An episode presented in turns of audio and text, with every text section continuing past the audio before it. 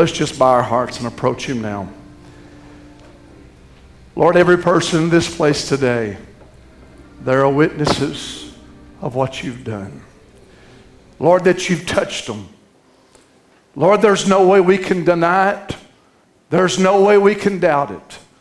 You've come on the scene and touched us many times. And today, Lord, we come into this place once again, believing, Lord, that you're going to touch us again. That you're going to feel, you're going to refill, you're going to do abundantly more than what we can ask and even think today. So, Lord, as we come into this place, we're asking, Lord, that you would take full control. Take control, Lord, of every heart and every life. May your presence, I pray, Lord, may it continue to move. We know that you're here. We sense you now, Lord. We ask that you'd come, have your way in this place, Lord. Bless the words, Lord, that we'll speak for a few moments. We ask now in Jesus Christ's name. And everybody said, Amen. Amen. God bless you while you're standing with us. If you'd like to turn with us, I invite you to Matthew chapter 11. Matthew chapter 11, I'd like to look at verse 2 with you today. Something just for a few moments to help our faith. I'd like to speak to you today on breaking the chains of doubt. Matthew chapter 11, verse 2. And when John had heard in the prison the works of Christ, he sent two of his disciples. And he said unto him, Art thou he that should come? Or do we look for another? And Jesus answered and said unto them, I love his response. Go and show John again. Go show John again those things which you do hear and see. The blind receive their sight, and the lame walk. The lepers are cleansed, the deaf hear, the dead raised, and the poor have the gospel preached to them. How many believes he's that same God? And blessed is he whosoever shall not be offended in me. And they departed, and Jesus began to say unto the multitudes concerning John, What went you out to see in the wilderness to see? A reed shaken with the wind? But what went you out for to see? A man clothed in soft raiment? Behold, they that wear soft clothing are in king's houses. But what went you out to see? A prophet? Yea, I say unto you, more than a prophet. For this is he of whom it is written, Behold, I send my messenger before thy face, which shall prepare thy way before thee. And verily I say unto you, among them that are born of a woman, there have not risen a greater than John the Baptist.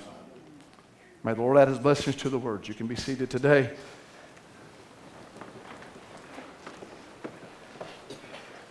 just for a short trip today. I would like to take you back to this time in the scripture. It's not the king's palace, it's not the synagogue, it's not the temple, but it's actually a place where no man wants to be found. It's a place that is dark, it's dingy, it's a place to where many of people they would never want to be found in such a place. And this place, it's called Machaerus. It's not too far from where John had been baptizing in Jordan. But this place is a prison. It's at the tip of the Dead Sea, and it's in this place where John finds himself. In this place, I'm sure there's a lot of crime. There's a lot of groaning. There's a lot of loneliness. There's a lot of sorrow in this place. In this place is a man that has been used of God. He's nervous. He's weary. He's had a breakdown while he's in prison. And in this place, he is so depressed. He is so weary because of the turmoil that is in his mind from the conditions that is taking place around him. And I'm sure we can all identify with that kind of a place. Because in this type of an atmosphere, his senses has become dulled by what is around him, looking at the walls. because atmosphere actually impacts our life in such a tremendous way and a great way. But what did John do to deserve to be put in such a place like this? He didn't rob nobody. He never killed nobody. He never stole from nobody. So why would a man that is trying to do everything that he can to serve God, a man that's trying to live right, trying to preach right, trying to serve God's people, trying to do everything we can, John, to do what's right, why would this man be found in such a place? You realize he's preached the truth. He's been anointed by the Holy Spirit. He has stood for truth. And John the Baptist, remember, he's not just another preacher that has come. This is not just another priest that would take a sacrifice and go to the temple. He's not just another man, but this is a man who's been prophesied about. It's been a man that's been prophesied 712 years before he's ever born. It's already been prophesied that John is going to come. So, John then is the prophet's prophecy. He is the one that's been talked to. And let me just say this you're not just here by chance either. You're not just in this place by chance, but it's already been spoken concerning a people that's going to live in this day. Now, Isaiah the prophet had stood and he said that he would be the voice of one that is crying in the wilderness. Insomuch that the last prophet of the Old Testament, Malachi, prophesied about the coming of John. And he said, Behold, I shall send my messenger before my face. Those were references concerning John the Baptist. And I want to take John fulfilled what the word said about John. It wasn't only spoken concerning John, but John has fulfilled that which has been spoken about him. Think of it God ordained this man's life, He ordained his birth. It was a battle for him to get here, it was a battle why he's here. I'm preaching to you, John. It's a battle to get here, it's a battle to remain here. And God had wanted it to be foretold that He's coming, and He's anointed him to stand in the midst of the people, even though he was not much liked by the Pharisees, he wasn't liked by the Sadducees, but he was loved by Almighty God. And he was anointed to speak truth. He was anointed to take the word that would be so different than the rest of the priests on how that they would approach things. That John, he didn't have to come with some educated way to be able to say it to impress people. Oh, John didn't care about impressing people. He wanted to magnify God. Amen. And this is the day that has been prophesied about. And let me just say, this is the same kind of a day. It's not just another time, another age is going to go by. That's not where we're living at. We're living at the end of every age. We are living in the hour of prophecy that is being fulfilled by another people that is sitting right here on the pews today. This is the time that has been spoken about for hundreds and hundreds of years. This is the hour of every promise coming to pass. It is a time of manifestation. Every Old Testament prophet had prophesied about this day, and guess what? God is allowing you to live in it. You could have lived back in the days of Jesus, you could have been here, but God wanted you to live in this day because it's been prophesied that you would be here, you would be alive, and you would remain. Hallelujah. So it's been prophesied even in John's day that John was familiar with the word that it had been prophesied that the lame is going to walk. It's been prophesied that the eyes of the blind is going to come open and that the poor, oh my, the poor is going to have the gospel preached to them. And it's been prophesied the dumb's going to hear and the gospel's going to go about. Listen, it's during that type of a condition. It's during that time. Here is John laying in prison.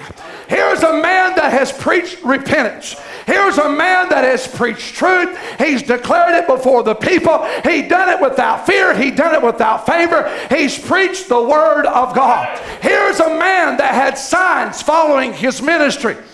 Here's a man that had wonders around his ministry, miracles that had been done. And his ministry had shook the entire region where John had went about preaching.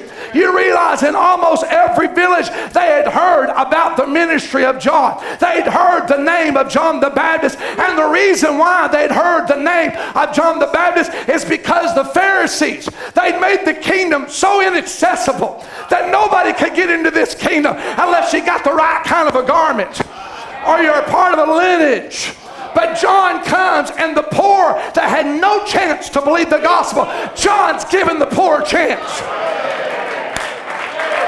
Hallelujah. And John would stand there and preach the message of repentance. No doubt of many of the Pharisees that would come and they would sit in the congregation when John would preach. And when John would begin to preach repentance, an old harlot would get up and find her way to the altar. An old drunk would get up and find his way to an altar. And you realize the Pharisee, how in the world can this man? Does he know what kind of a woman? He knew what she was but he's fulfilling the word of the day.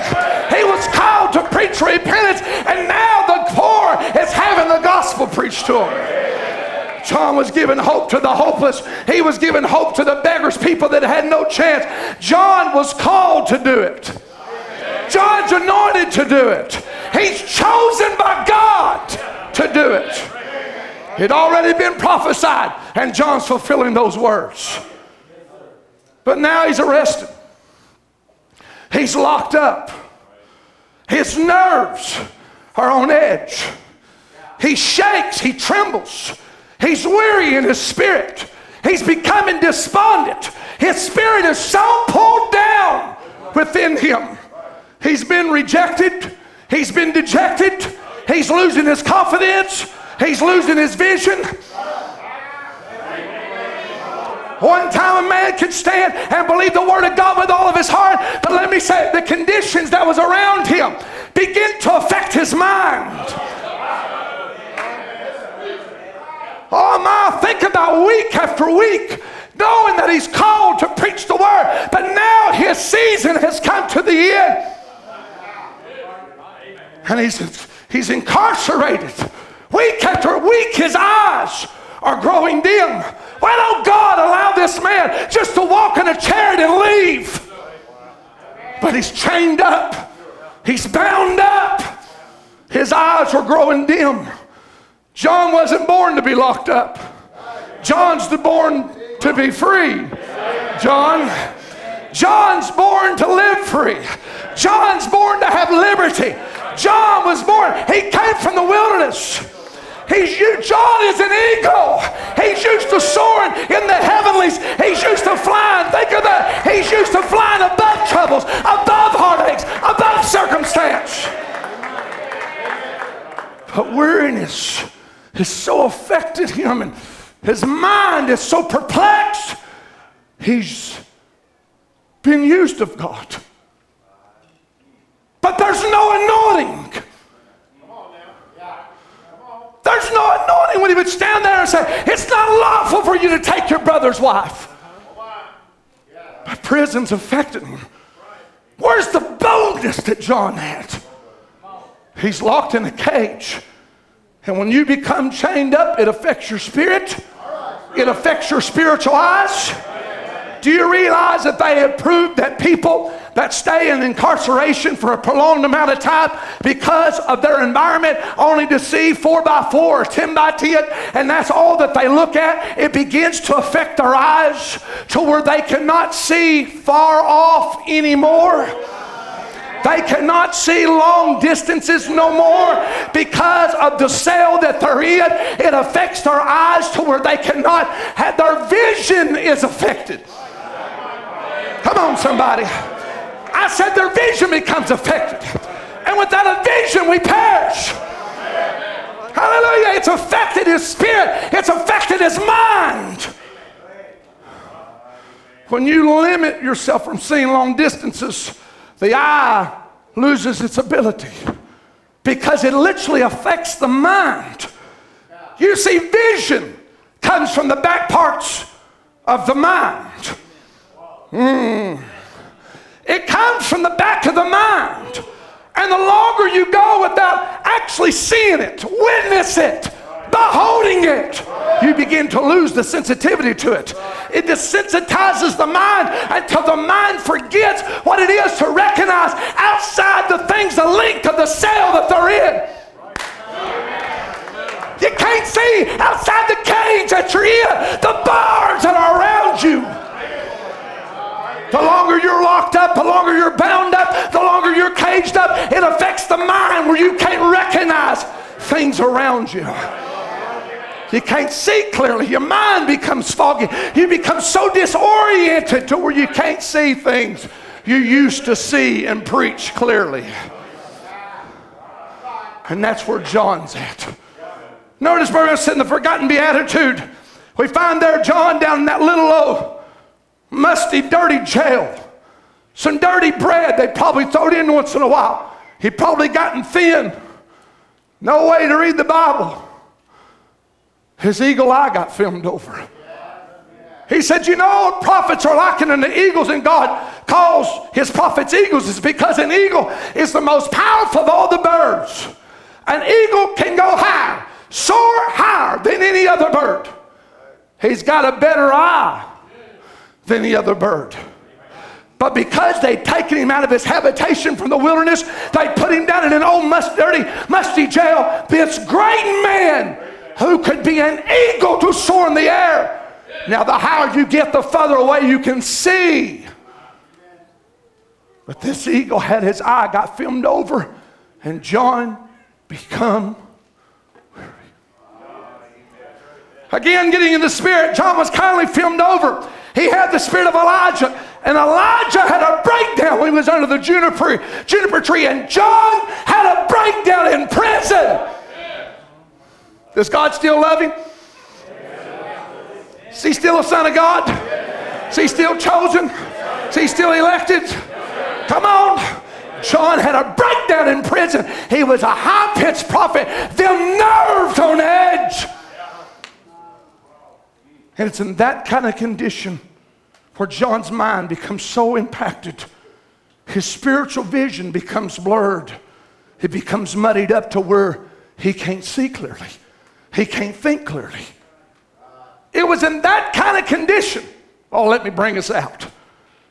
That the Bible said when John, when John had heard, look at this in Matthew 11 2. When John had heard in the prison the works of Christ. I like it, don't you? Even though he's in prison, John heard. Even though he's incarcerated, John heard. Even though he's locked up, John heard. Even though he's weary, John heard. Even though he's had a breakdown, John's heard.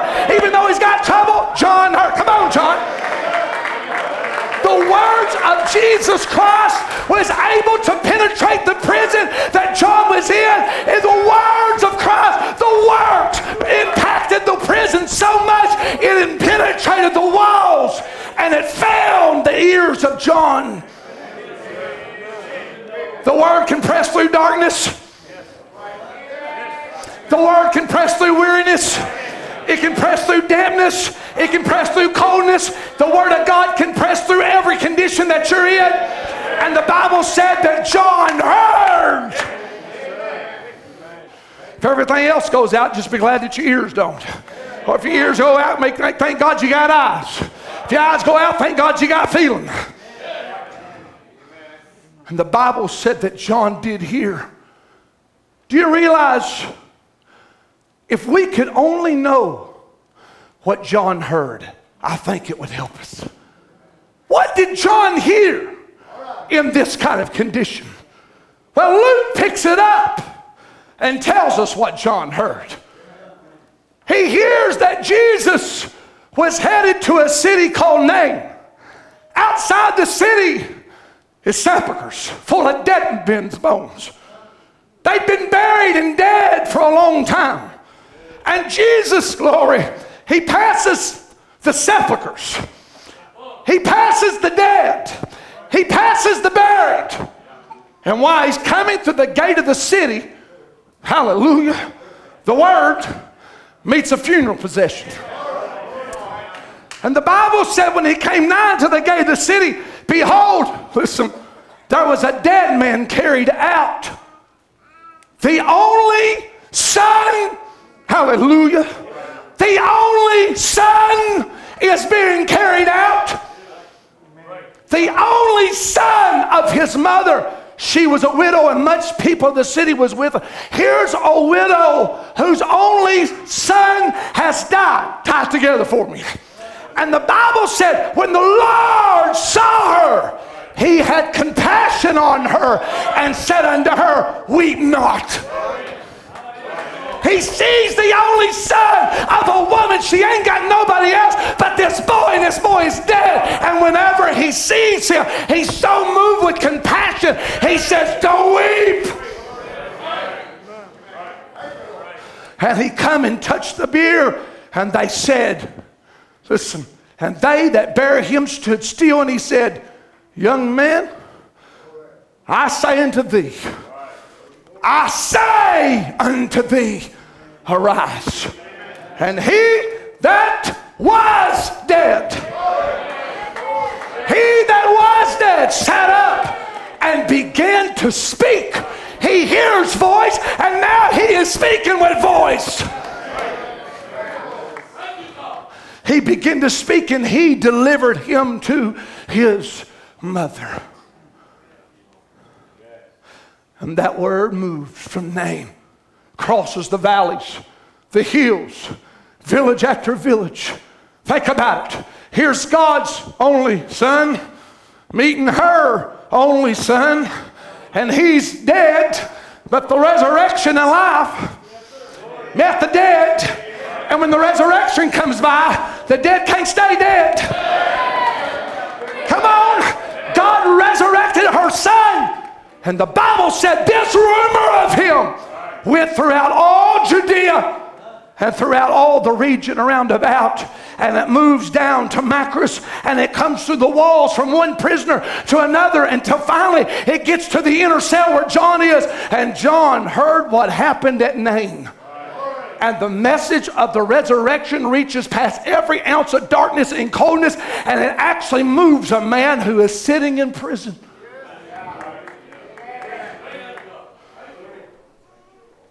Now, John had identified the Lamb of God. Here's my message. Let me quit. The two disciples of John comes to the prison.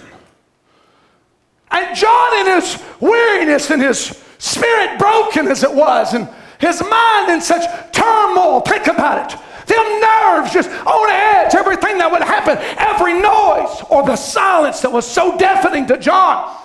That John is sitting here, and here comes these disciples. And John has thought about it. And John wants to ask Jesus a question. I want to ask him a question. And the Bible says, and John calling two of his disciples sent them to Jesus. Boy, I like that right there. That's Pat Fool. He didn't send them down to the media. He didn't send them down to the courthouse. He didn't put it up on YouTube. He didn't flash it across Facebook. He took it to the one that can change it. Is to say, send them to Jesus. This is what I want to ask him.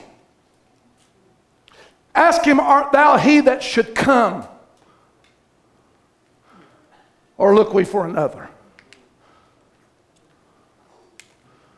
This is not unbelief.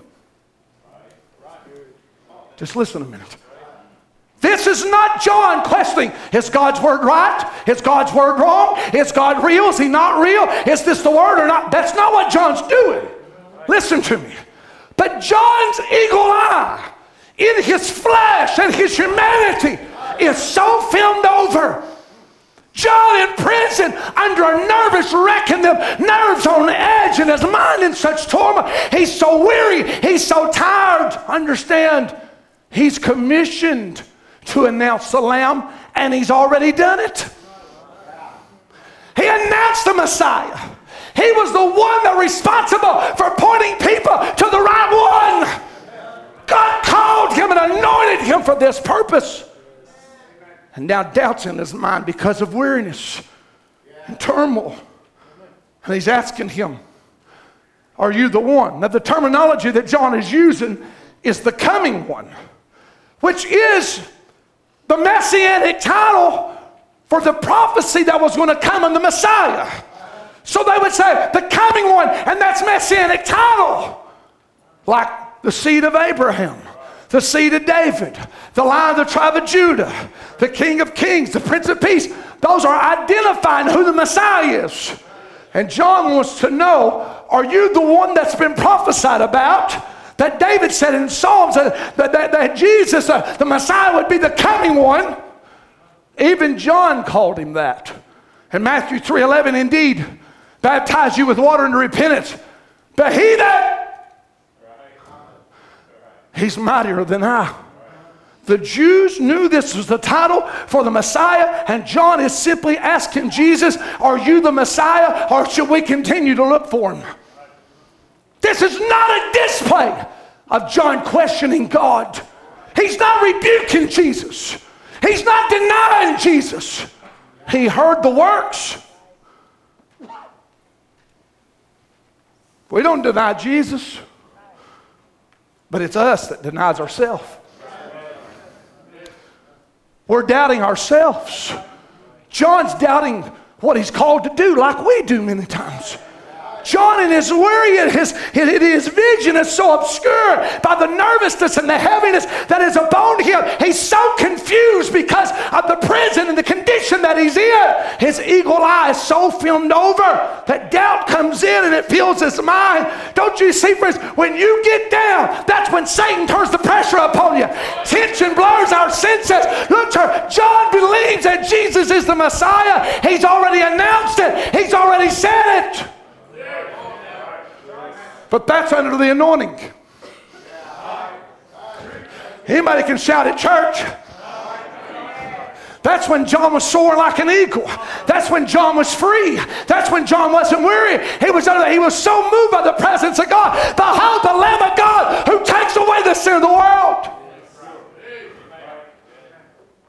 But under tension, doubt fills his mind. Did I make a mistake? Did I do something wrong? Lord, am I, am I called? Am I saved? Noticing who is this? He said, John in the prison, his eagle eye filmed over. His prophetic eye couldn't see like it once seen. Are you hearing me today? He's seen Jesus was the Messiah, but now what he's asking is, was I right? Should I continue to believe? Are you hearing me? Was I wrong to announce that? Was I wrong to believe that? Did I fail in my calling? Did I fail in what God called me to do? Are you hearing me today? It's not that the word ain't right. It's not that the message ain't right. Where does it start out? Change of doubt because a condition makes our mind wonder. Worst questions come to our minds. How many times have we been in that same place with who we are in Christ? We saved, not saved, lost, up, down, in and out, upside down. What causes that? Tensions do. Frailties of the flesh, weaknesses of the flesh. We don't doubt there's a God. We don't doubt the Bible's true. We know the message is right, but we doubt. And our faith becomes limited from reaching the place where all things are possible. When negative circumstances come, when trials takes place, think about it. When things happen that we cannot explain, we don't have the answer to it. Our spirits get down, our discouragement sets in, tension fills our minds. Or you're sick. You're sick. It feels like you're on a roller coaster. One day you feel good, the next day you don't. One day you feel fine, the next day you feel so down. That's when doubt loves to attach itself. That's it loves to grip you. And that moment, that's when all of our minds become in such turmoil. And Satan gets behind that doubt and he starts shoving that doubt little by little, trying to shove it over on you. John knew what the word said about the Messiah. He knew what he said it would be. He knew. It done been prophesied. Listen he would open the prison to those who are bound. He knew it. He knew it said it would set the captives free. And John is sitting here in prison, knowing the word, announced the word, been around the message, confessed it a little while, but he himself is sitting in prison. You catching my thought? He knows all about it. But he's suffering in his heart, suffering with hunger, suffering such anguish. And doubt would be something that Jesus would deal with over and over and over again, even in his disciples. How many times would Jesus say it over and over again, Oh, ye of little faith? Remember when they was crossing the sea and the storm come up and they, they ran to get Jesus because they were so afraid. And Jesus, think about it. Jesus comes up, he arose and he buked the wind. And he turned around and said, Oh ye, a little faith. They'd heard the word. They'd heard what Jesus had preached. They saw miracles. They saw signs. But Jesus was speaking as though they should have already had enough faith to stop the wind without even waking him up. Remember the question come up that day of what thou shalt eat, Luke 12, 28. And then God so clothed the grass, which today in the field, tomorrow cast on the oven. How much more will he clothe you? Oh, ye of little faith. Verse 29 Seek not what you shall eat, what you shall drink, neither be you of a. Look at this word. To be suspended in air, to cause one to waver or fluctuate in the. It's a metaphor taken from ships that are tossed about in the deep by the winds and the waves. In other words, don't let your mind, John, be tossed about. Don't let your mind, church, be tossed about, fluctuated by circumstances like a ship that is on the sea. Don't allow it to suspend you in the air, to cause you to waver or fluctuate your mind. He was constantly dealing with doubt. He reminded them over and over again don't doubt, don't doubt, just believe. Even after Jesus had died, buried, resurrected, the Bible said, and then the 11 disciples went away into Galilee, into a mountain where Jesus had appointed them. And when they saw him, they worshiped. Lord, have mercy. In the middle of a resurrection, some worshiped, but some, it means wavered after everything they've seen, everything they've been through, all the miracles, all the healings, all those things, but yet they're still dealing with doubt in their mind. Timothy told the Gentiles in 1 Timothy 2 and 8, I will therefore that men pray everywhere, lifting up holy hands without wrath and hesitation. Don't hesitate. John's been used to God. He's been anointed. He's flew into the realms of God. And now he's went so low because of conditions around him.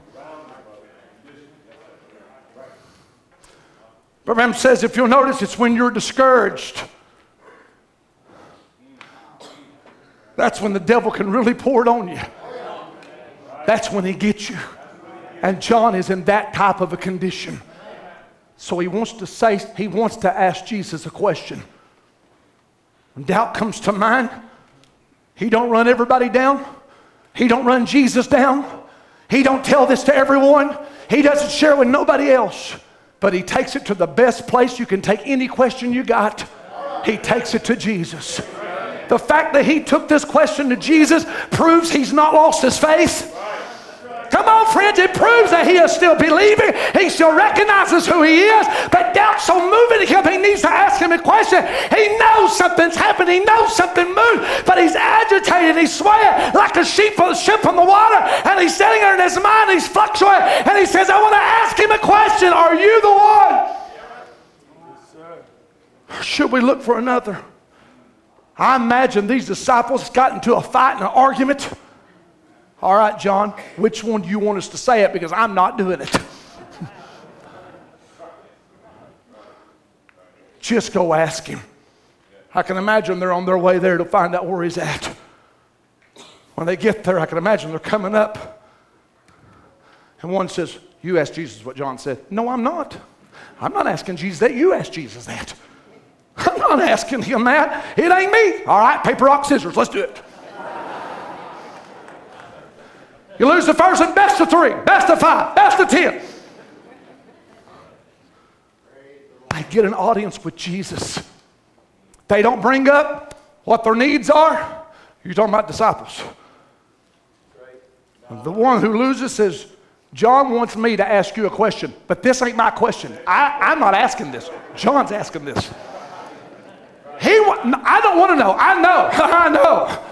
But John don't know, and John wants to know. So I'm asking for John, not me, me asking for John. I would never say nothing. Just ask the question.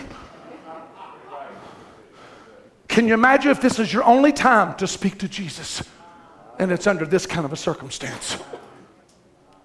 Luke 7 20, when the men were coming to him, they said, John the Baptist sent us. Art thou he that should come, or look we for another? And Jesus blowed up and he got mad. That sorry, low down, no good sinner. I want to tell you that snake in the grass, he's going to split hell wide open. You come against me, I'm the Messiah. I'm Isaiah 7:14. Who do you think you are? That reprobate? Is that what he said? Look what Jesus answers.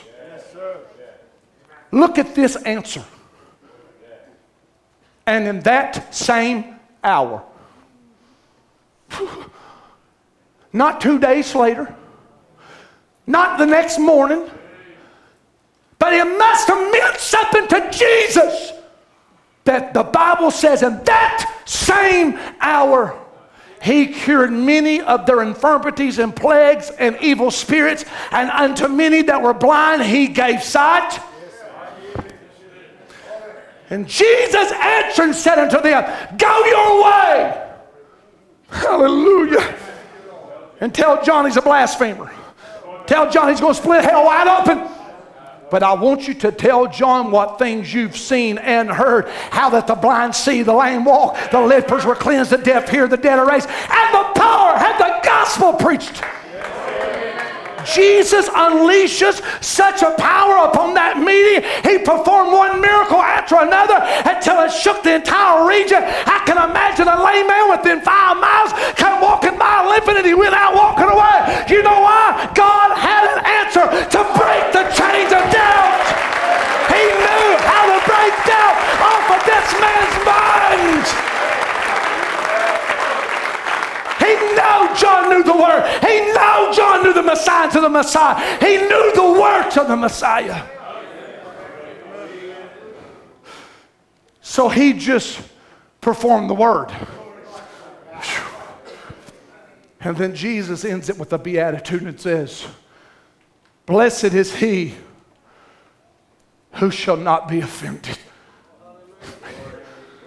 Look at the word offended. Blessed is he that shall not stumble, have an impediment in the way, to fall in a trap, one who stumbles, whose foot gets entangled. Not reprobate, not a child of hell, but fell in a trap. Think about it.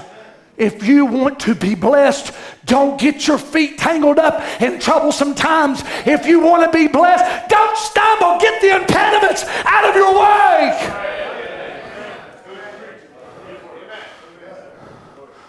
And I can see these two disciples as they're heading up the hill. They turn around, see Jesus standing there. And Jesus says, Wait, wait. Tell John this. Tell him this for me. Tell him there's not a man born of a woman greater than John the Baptist. Yes, sir. Yes, sir. We'll tell him. Yes, sir. We'll deliver the message. We'll tell him exactly not what we said. We'll tell him what you said. We're not going to tell John what we think or what we believe and what we say. We're going to tell him what Jesus has already said not our own minds, not our idea. Tell them what Jesus said. Jesus sent his words. And the word loosed John from the impediment, the trap. John's in prison facing death. His eagle eye so filmed over. I'm sure he's been one of them. Where are they at? Where are they at? Impatient, upset, agitated. Where are they at? I sent them away. Where are they at? About that time, he hears the keys jingle. And here comes these disciples. What it must have felt like coming to the pulpit that day with a real message from Jesus. I'd imagine they're, they're armed, they're dangerous, they're ready. All they need to do is just get to the right man on the right day, in the right season, in the right hour, and the right people. Amen. They walk up where John is and say, Where have you been at? I'm telling where have you been at? I've been waiting on you. Where you been? We've been with Jesus. Well, what'd he say? You're not going to believe it. You're not going to believe Just spit it out, man. Tell me what he said. Well, it ain't so much what he said, but it's what he did. Because if you can't believe what he said, believe him for the very. Let us tell you what happened down there. Let us tell you what we, let us tell you, we saw the blind reading the scrolls. We heard the dumb speaking to one another. The lame was running up and down the aisles of the sanctuary. The poor was receiving the message. The dead was being brought to life. John, we saw these things. We saw the works. We have beheld it with our own eyes, John.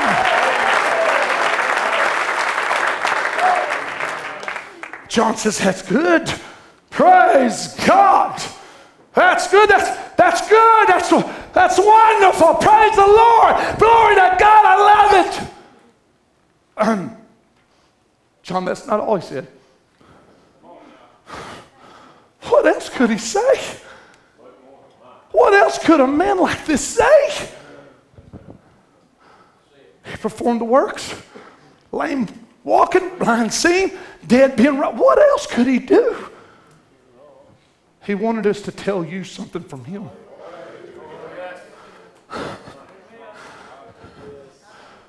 What did He say? John, He said, the Word said about you. Let me quote Him directly for you, John. He said, There's not a man born of a woman greater than John the Baptist. About that time, them eagle eyes popped open the chains of doubt falls off of John. Hallelujah! Why light struck that sea and that eagle eye become open. The darkness begin to move back. The weariness begin to move back. The discouragement begin to move back. All the doubt was gone. Because faith cometh by hearing and hearing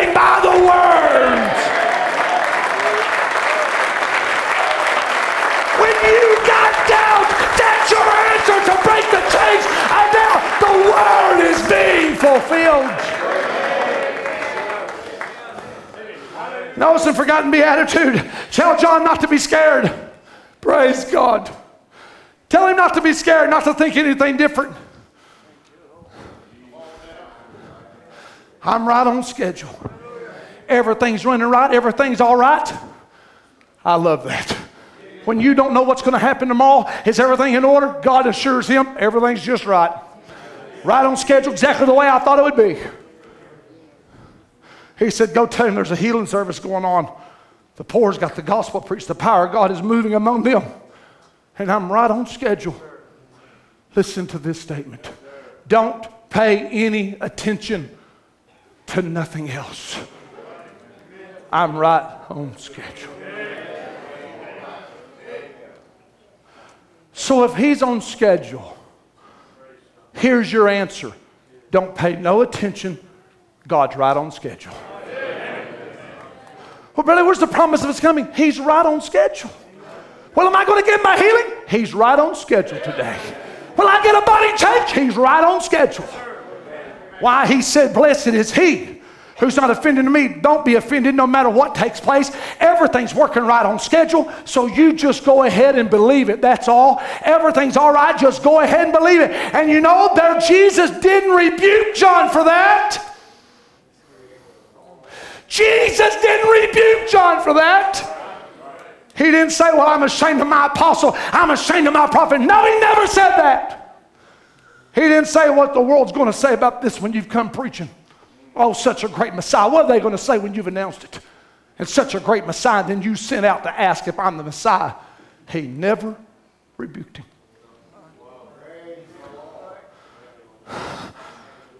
But when John, he says, but when John said the worst thing that he could say to Jesus. Jesus said the best thing that John ever had said about him.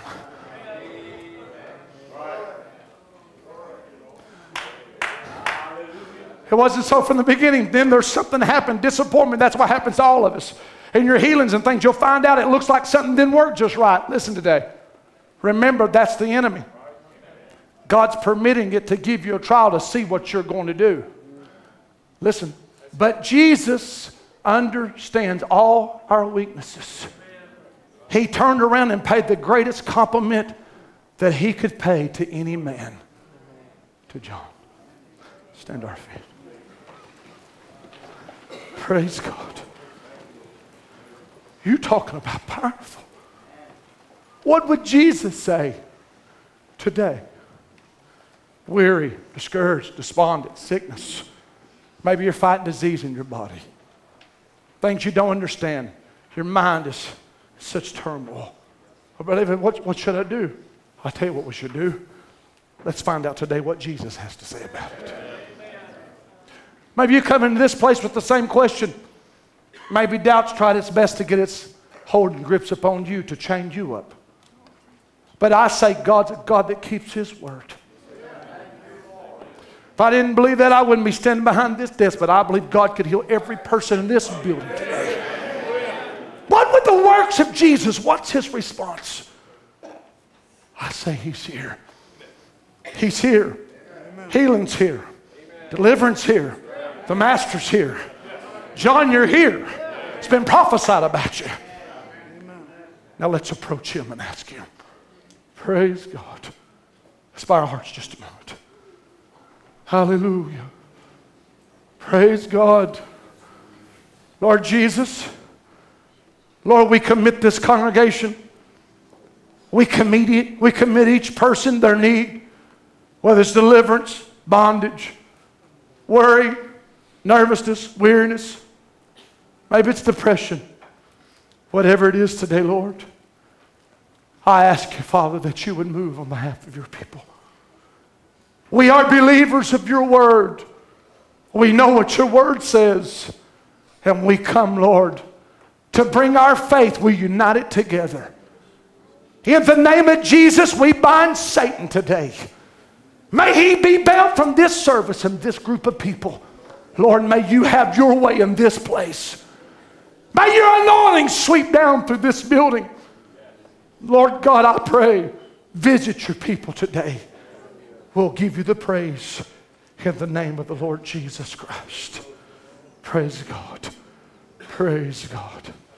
I said, He touched me. I know He touched me. And oh,